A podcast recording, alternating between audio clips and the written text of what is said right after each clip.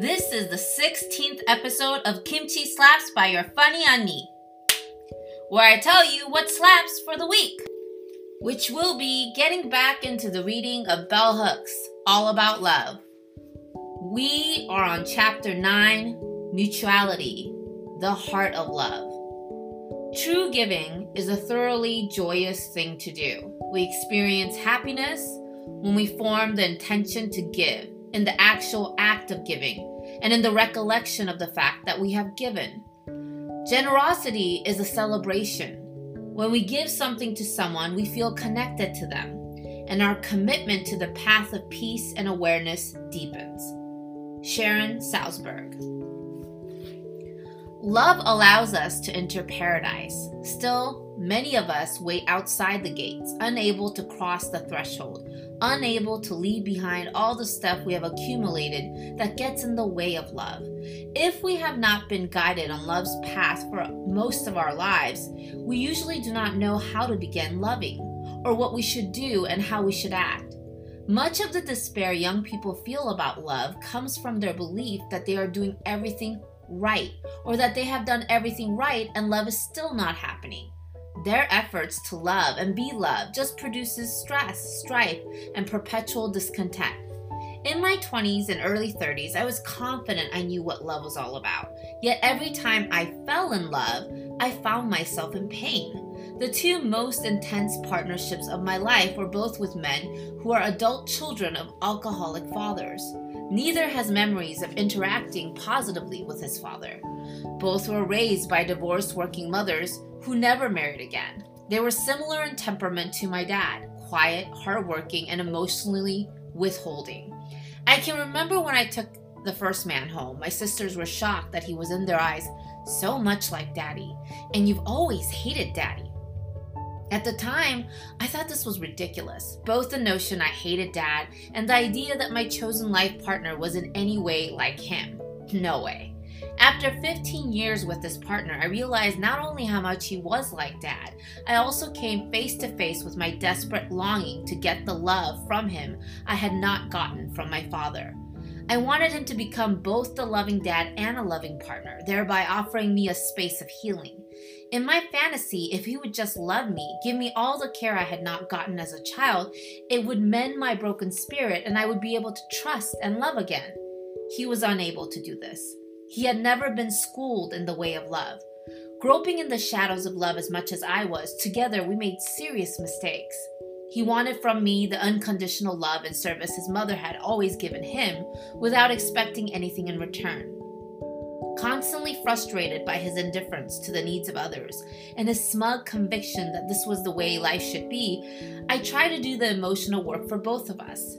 Needless to say, I did not get the love I longed for. I did get to remain in a familiar, familial place of struggle. We were engaged in a private gender war.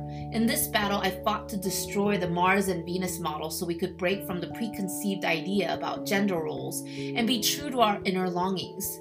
He remained wedded to a paradigm of sexual difference that had at its roots the assumption that men are inherently different from women, with different emotional needs and longings. In his mind, my problem my problem was my refusal to accept these natural roles. Like many liberal men in the age of feminism, he believed women should have equal access to jobs and be given equal pay. But when it came to matters of home and heart, he still believed caregiving was the female role. Like many men, he wanted a woman to be just like his mama, so that he did not have to do the work of growing up. He was the type of man described by psychologist Dan Kiley as his groundbreaking work, The Peter Pan Syndrome Men Who Have Never Grown Up.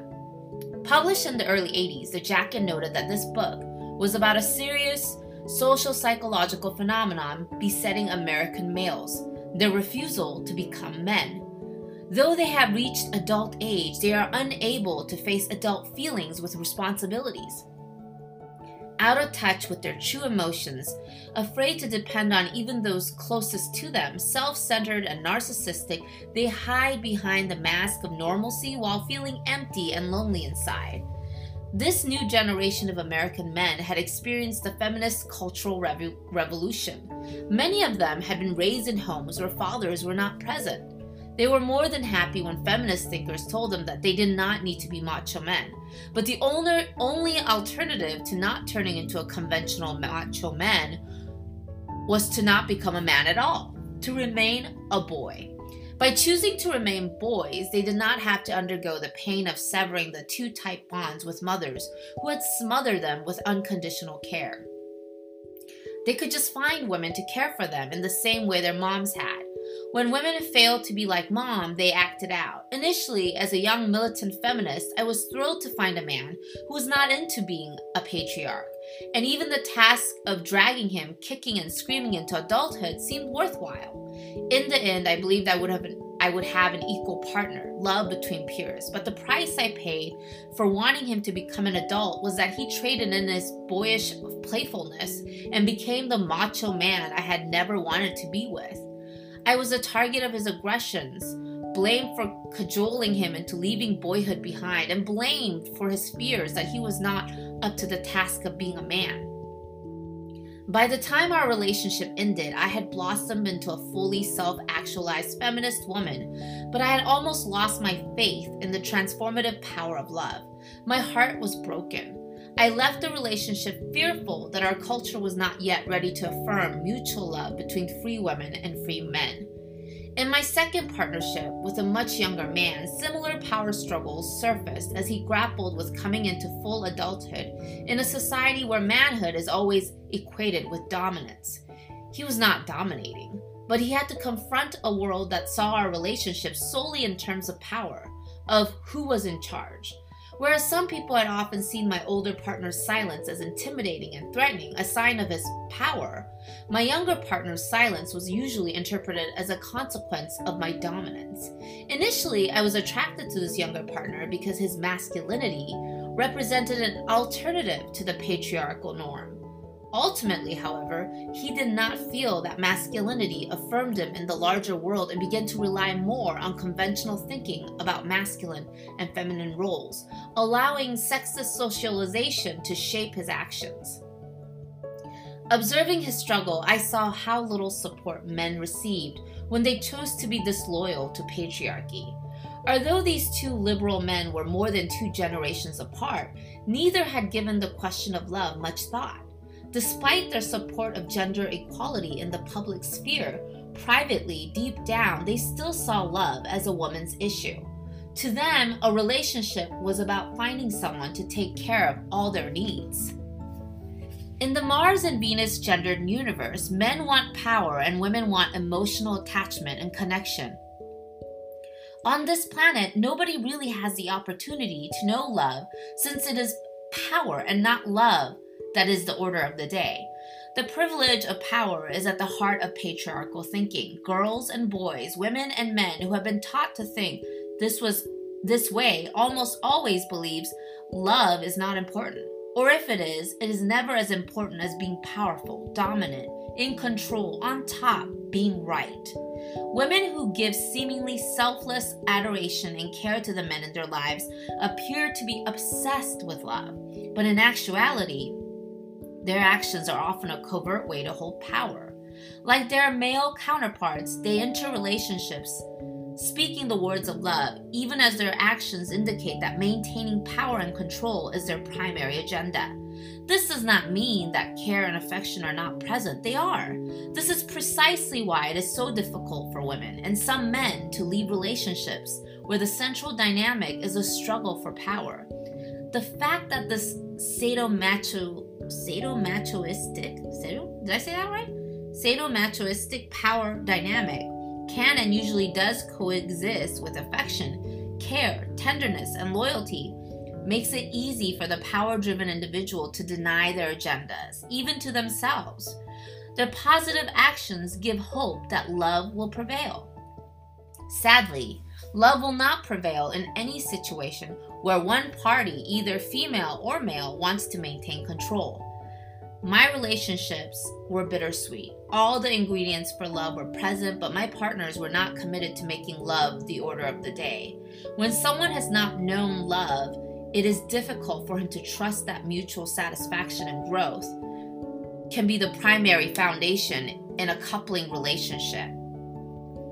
He may only understand and believe in the dynamics of power of one up and one down, of a sadomasochistic struggle for domination, and ironically, he may feel safer when he is operating within these paradigms.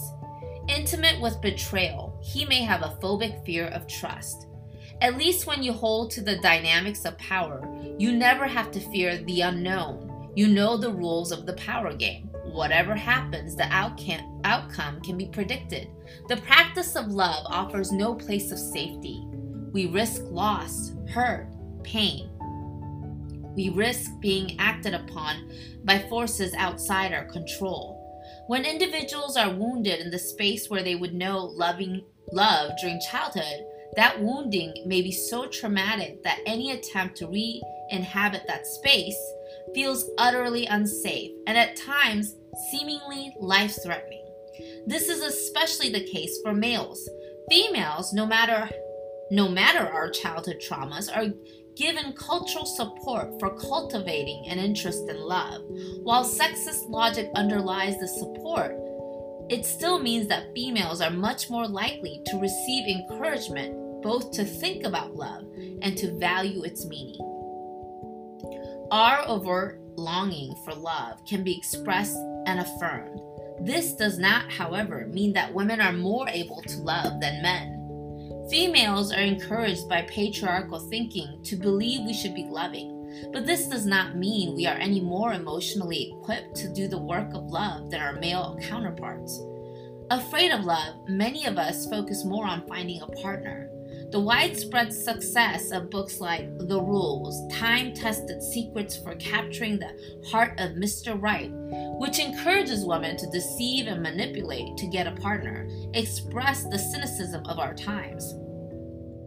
These books validate the old fashioned sexist notions of sexual difference and encourage women to believe that no relationship between a man and a woman can be based on mutual respect, openness, and caring. The message they give women is that relationships are always and only about power, manipulation, coercion, about getting someone else to do what you want them to do, even if it is against their will. They teach females how to use feminine wiles to play the game of power, but they do not offer guidelines for how to love and be loved. Much popular self help literature normalizes sexism. Rather than linking habits of being, usually considered innate, to learned behaviors that help maintain and support male domination, they act as though these, these differences are not value laden or political, but are rather inherent and mystical. In these books, male inability and or refusal to honestly express feelings is often talked about as a positive masculine virtue women should learn to accept rather than a learned habit of behavior that creates emotional isolation and alienation. John Gray refers to this as men entering their caves and posits it as a given that a woman who disturbs her man when he wants isolation will be punished. Gray believes that it is female behavior that needs to change. Self help books that are anti gender equality often present women's overinvestment in nurturance as natural, inherent quality rather than a learned approach to caregiving. Much fancy footwork takes place to make it seem that New Age mystical evocations of yin and yang, masculine and feminine androgyny, and so on, are not just the same old sexist stereotypes wrapped in more alluring and seductive packaging. To know love, we must surrender our attachment to sexist thinking in whatever form it takes in our lives. That attachment will always return us to gender conflict, a way of thinking about sex roles that diminishes females and males. To practice the art of loving, we have first to choose love. Admit to ourselves that we want to know love and be loving, even if we do not know what that means. The deeply cynical who have lost all belief in love's power have to step blindly out on faith. In the path to love, Deepak Chopra urges us to remember that everything love is meant to do is possible. The aching need created by lack of love can only be filled by learning anew to love and be loved. We all must discover for ourselves that love is a force as real as gravity, and that being upheld is love every day, every hour, every minute is not a fantasy. It is intended as our natural state. Most males are not told that they need to be upheld by love every day. Sexist thinking usually prevents them from acknowledging their longing for love or their acceptance of a female as their guide on love's path. More often than not, females are taught in childhood either by parental caregivers or mass media how to give the basic care that is part of the practice of love. We are shown how to be empathetic, how to nurture, and most important, how to listen. Usually, we are not socialized in these practices so that we can be loving or share knowledge of love with men, but rather so that we can be maternal in relation to children. Indeed, most adult females readily abandon their basic understanding of the ways one shows care and respect, important ingredients of love, to re socialize themselves so that they can unite with patriarchal partners, male or female, who know nothing about love or the basic rudiments of caregiving. A woman who would never submit to child calling, her abusive names, and humiliating. Wait, let me read that again. That was a mess. A woman who would never submit to a child calling her abusive names and humiliating her allows such behaviors from a man. The respect women demand and hold, uphold in the maternal child bond is deemed not important in adult bondings if demanding respect from a man interferes with their desire to get and keep a partner. Few parental caregivers teach their children to lie, yet continual lying, either through overt deception or withholding, is often deemed acceptable and excusable adult male behavior. Choosing to be honest is the first step in the process of love. There is no practitioner of love who deceives. Once the choice has been made to be honest, then the next step on love's path is communication. Writing about the importance of listening, the healing of America, Marianne Williamson calls attention to philosopher Paul Tillich's insistence that the first responsibility of love is to listen. We cannot learn to communicate deeply until we learn to listen to each other, but also to ourselves and to God. Devotional silence is a powerful tool for the healing of a heart or the healing of a nation. From there, we move up to the next rung on the ladder of healing our capacity to so communicate our authentic truth as to heal and be healed by its power. Listening does not simply mean we hear other voices when they speak, but that we also learn to listen to the voices of our own hearts as well as inner voices getting in touch with the loveless, lovelessness within and letting that lovelessness speak its pain in one way to begin again on love's journey. In relationships, whether heterosexual or homosexual, the partner who is hurting often finds that their mate is unwilling to hear the pain. Women often tell me that they feel emotionally beaten down when their partners refuse to listen or talk. When women communicate from a place of pain, it is often characterized as nagging. Oh my gosh. Pause. Sorry. I was in uh, a. I was like really in it, but nagging. That's what I used to say. Whenever I said anything to my younger brother, you know, it's considered nagging. But I've noticed that when an older brother says anything to their younger sister, like nobody bats an eye. It's like, oh, how sweet that brother cares for his little sister. You know what I mean? But if I just say, hey, tie your shoelace, it's considered nagging. Even though it's like, you know, obvious that he should tie his shoelace as he is walking and it's dragging at his feet, right? Anyways, I, it's such a gender term, nagging.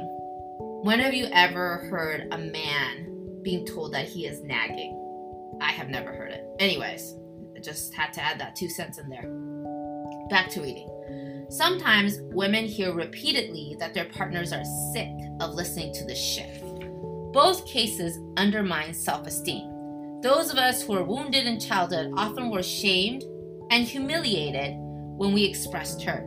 It is emotionally devastating when the partners we have chosen will not listen. Usually, partners who are unable to respond compassionately when hearing us speak our pain, whether they understand it or not, are unable to listen because that expressed hurt triggers their own feelings of powerlessness and helplessness.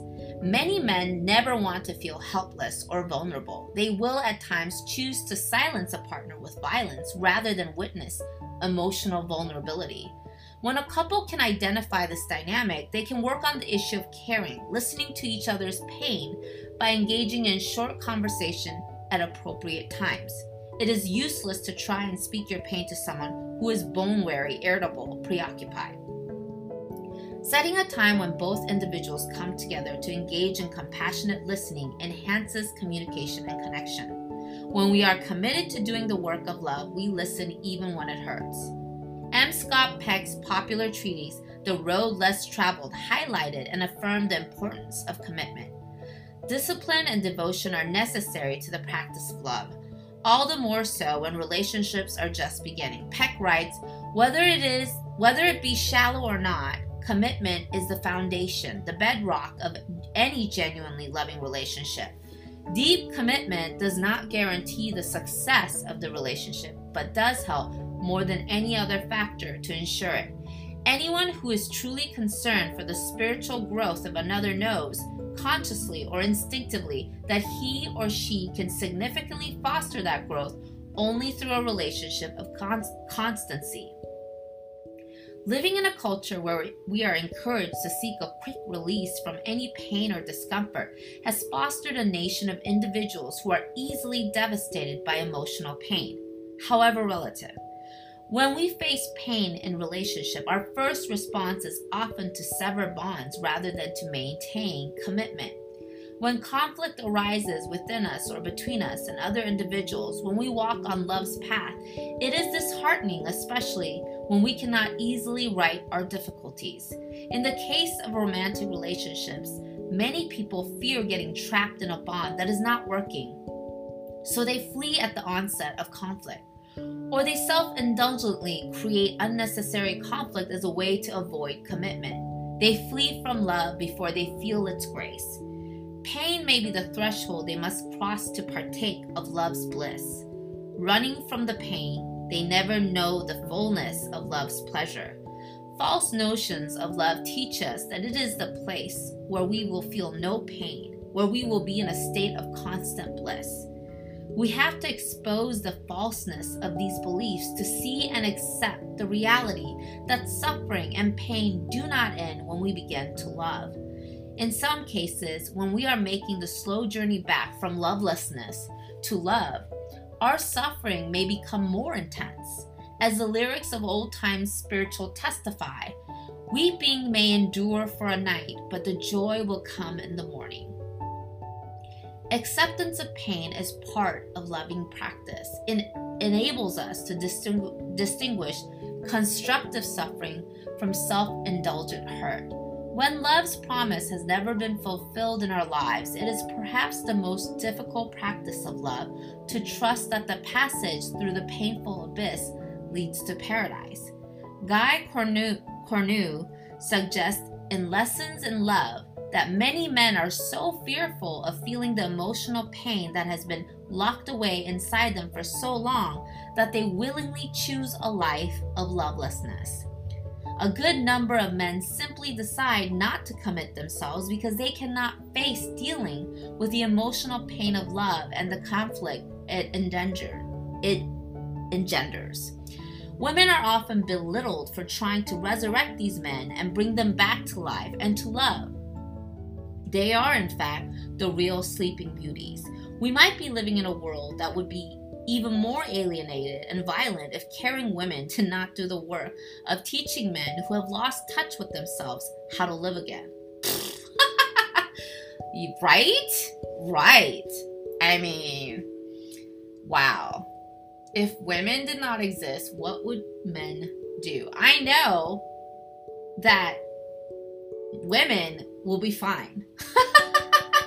I, I'm serious. Like now they're talking about in science how women can procreate without without even needing a man. Anyways, let me just continue on reading.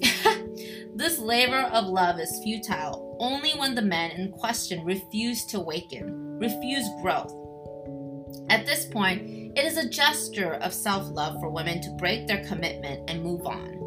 Women have endeavored to guide men to love because patriarchal thinking has sanctioned this work, even as it has undermined it by teaching men to refuse guidance. what a catch 22, right? Patriarchy. We gotta dismantle patriarchy.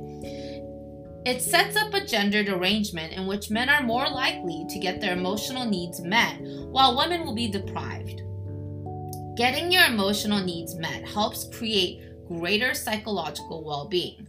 As a consequence, men are given an advantage that neatly coincides with the patriarchal insistence that they are superior and therefore better suited to rule, other, rule others. Were women's emotional needs met, were mutuality the norm, male domination might lose its allure. Sadly, the men's movement that emerged in response to the feminist critique of sexist masculinity often encouraged men to get in touch with their feelings but to share them only in a safe context, usually only with other men. Robert Bly, a major leader of this movement, had little to say about men and love. Men in the movement did not urge one another to look to enlightened women for guidance in the ways of love. Those who choose to walk on love's path are well served if they have a guide. That guide can enable us to overcome fear if we trust that they will not lead us astray or abandon us along the way. I am always amazed by how much courageous trust we offer strangers. We get sick and enter hospitals where we put our trust in a collective body of people we don't know, who we hope will make us well. Yet, we often fear placing our emotional trust in caring individuals who may have been faithful friends all our lives. This is simply misguided thinking, and it must be overcome if we are to be transformed by love. The practice of love takes time. Without a doubt, the way we work in the society leaves individuals with little time when they are not physically and emotionally tired to work on the art art of loving. How many times do we hear anyone say that they were working so hard and had no time for love? so they had to cut back or even leave a job to make space to be loving. While movies like Regarding Henry and The Fisher King spin sentimental narratives about ruling class men suffering life threatening illnesses that lead them to reevaluate how they spend their time, in real life, we have yet to see abundant examples of powerful men or women pausing to create a place to do the work of love in their lives. Certainly, individuals who love someone who is more preoccupied work by work, feels immense frustration when they endeavor to guide their partner in the way of love. Truly, there would no unemployment problem in our nation. Oh, that's a typo. Truly, there there would be. They missed be. I'm reading it as is, but they missed be. Truly, there would be no unemployment problem in our nation if our taxes subsidized schools when, where everyone could learn to love. Job sharing could not be could become the norm. With love at the center of our, our lives, work could have a different meaning and focus. When we practice love, we want to give more. Selfishness, a refusal to give acceptance to another, is a central reason romantic relationships fail. In Love the Way You Want It, Robert Sternberg confirms if I were asked the single most frequent cause of the destruction of relationships, I would say it is selfishness. We live in an age of narcissism, and many people have never learned or have forgotten how to listen to the needs of others. The truth is, if you want to make just one change in yourself that will improve your relationship literally overnight, it will be to put your part- partner's interest on an equal footing with your own. Giving generously in romantic relationships and in all other bonds means recognizing when the other person needs our attention. Attention is an important resource. Generous sharing of all resources is one concrete way to express love. These resources can be time, attention, material objects, skills, money, etc. Once we embark on love's path, we see how easy it is to give. A useful gift all love's practitioners can give is the offering of forgiveness. It not only allows us to move away from blame, from seeing others as the cause of our sustained lovelessness, but it enables us to experience agency, to know we can be responsible for giving and finding love. We need not blame others for feeling of lack, for we know how to attend to them. We know how to give ourselves love and to recognize the love that is all around us. Much of the anger and rage we feel about emotional lack is released when we forgive ourselves and others. Forgiveness opens us up and prepares us to receive love. It prepares the way for us to give wholeheartedly. Giving brings us into communion with everyone. It is one way for us to understand that there is truly enough of everything for everybody. In the Christian tradition, we are told that giving opens the window of heaven so that we can be offered a blessing that there will not be room enough to receive. In patriarchal society, let me read that again. Interesting. Hold on. In the Christian tradition, we are told that giving opens the window of heavens so that we can be offered a blessing that there will not be room enough to receive. A blessing that there will not be room enough to receive. Ha! So, when you become generous, you let go of the fear that there's not enough. Right? I think so. In patriarchal society, men who want to break with domination can best begin the practice of love by being giving, by being generous. This is why feminist thinkers extol the virtues of male parenting. Working as caregivers to young children, many men are able to experience for the first time the joy that comes from service. Through giving to each other, we learn how to experience mutuality, to heal the gender war rooted in struggles for power. Women and men choose to make mutuality the basis of their bond, ensuring that each person's growth matters and is nurtured. It enhances our power to know joy.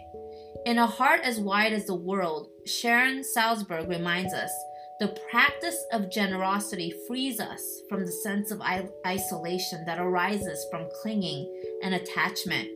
Cultivating a generous heart, which is, Salzberg writes, the primary quality of an awakened mind, strengthens romantic bonds. Giving is the way we also learn how to receive. The mutual practice of giving and receiving is an everyday rit- ritual when we know true love. A generous heart is always open, always ready to receive our going and coming. In the midst of such love, we need never fear abandonment. This is the most precious gift true love offers the experience of knowing we always belong. Giving is healing to the spirit. We are admonished by spiritual tradition to give gifts to those who would know love. Love is an action, a participatory emotion when we are engaged in the process of self love or of loving others, we must move beyond the realm of feeling to actualize love. This is why it is useful to see love as a practice. When we act, we need not feel inadequate or powerless. We can trust that there are concrete steps to take on love's path. We learn to communicate, to be still, and listen to the needs of our hearts, and we can learn to listen to others. We learn compassion by being willing to hear the pain, as well as the joy of those we love.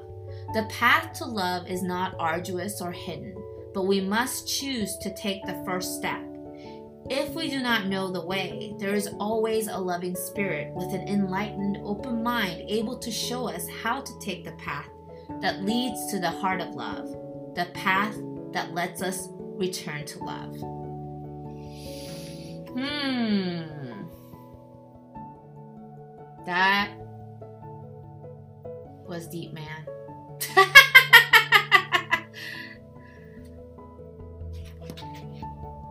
Mutuality. You know? Real love is not about fighting for power. That's what You know, I am happy to say there is none of that in my relationship with my husband. But I do see that struggle in a lot of my friends' relationships. You know, a lot of my friends, or just, I, I mean, actually, just people, couples, I feel like we all think we're modern just because we're living, you know, on the younger side ish of our life. But really, especially in the Asian community, you see a lot of old school sexist behavior. Like who wears the pants in the house is still sad. Yeah. It has to be an active recognition and work put in to undo undo that shit. You know what I mean?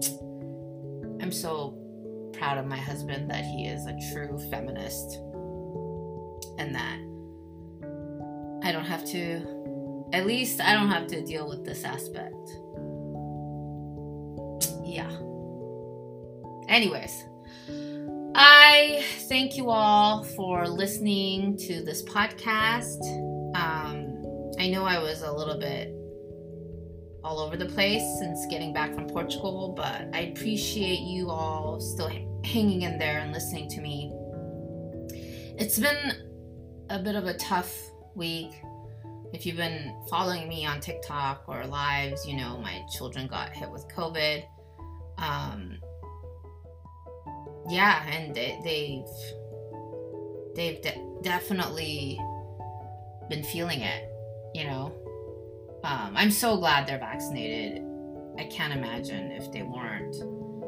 Um, and luckily, we're at a stage where I think the variant is, you know, not as harmful as it once was. I'm thankful.